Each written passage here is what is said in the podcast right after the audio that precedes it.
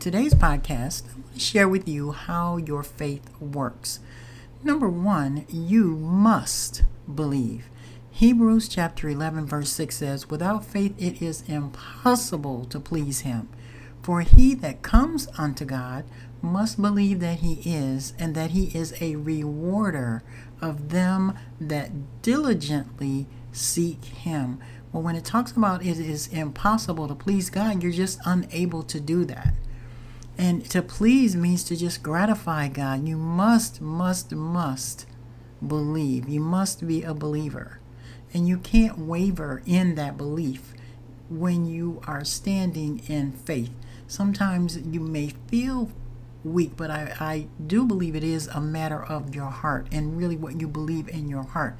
Sometimes we want things or we desire something or we even we're believing for something but our faith really hasn't been built up enough to understand that that is really really really really going to happen and and it's really a resolve i like to call it a resolve if I am resolved about something, it is going, it, it usually will happen as far as I am concerned.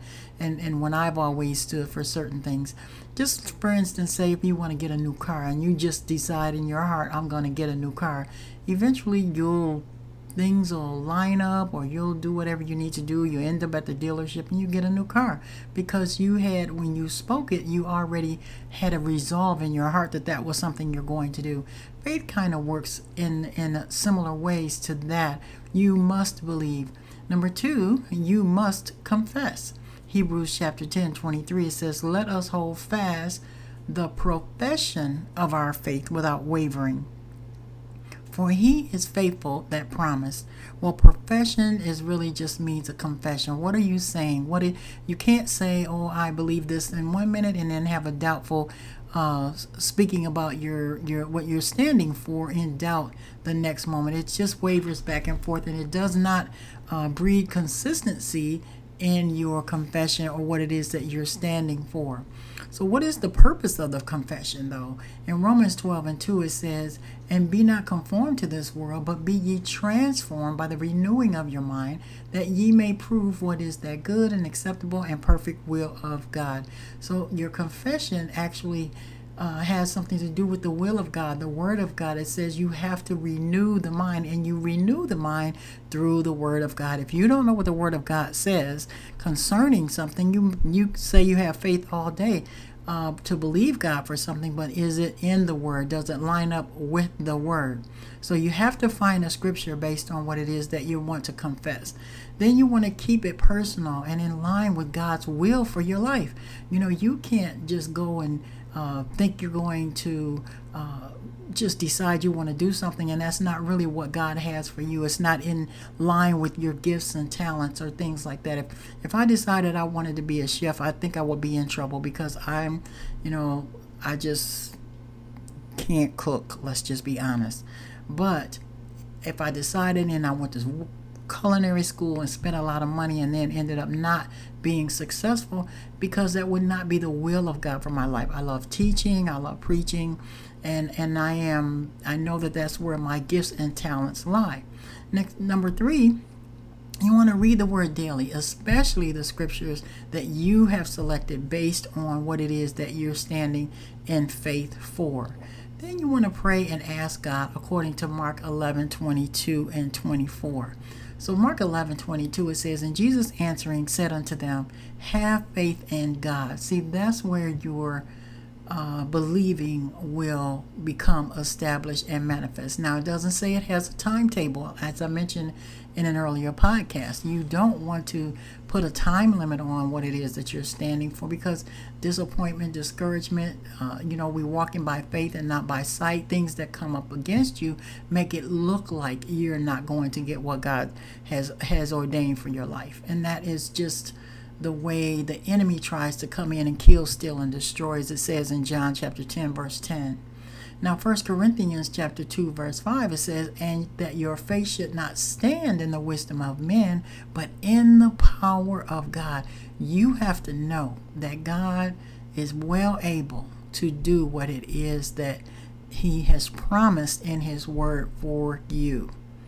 Hebrews chapter 11 and 6, it says, Without faith it is impossible to please him, but he that comes to God must, must believe that he is, and that he's that he's a rewarder of them that diligently seek him. So you have to believe, you have to stand firm in the faith.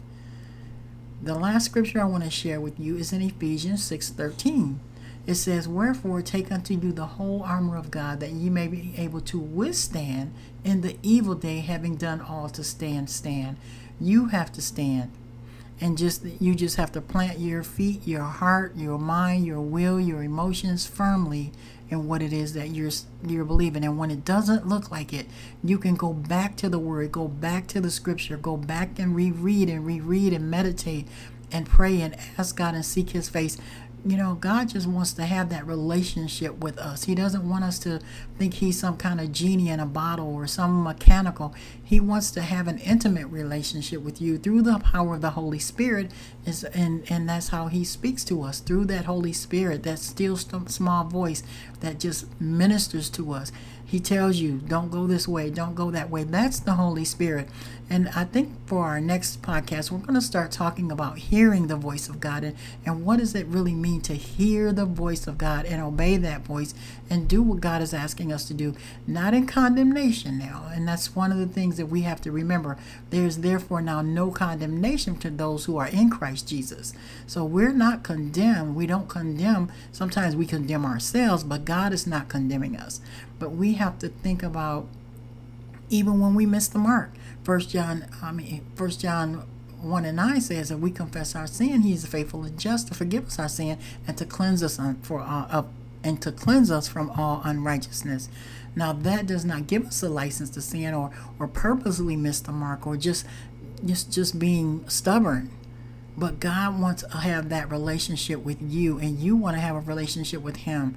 And the Word of God is where we solidify that relationship.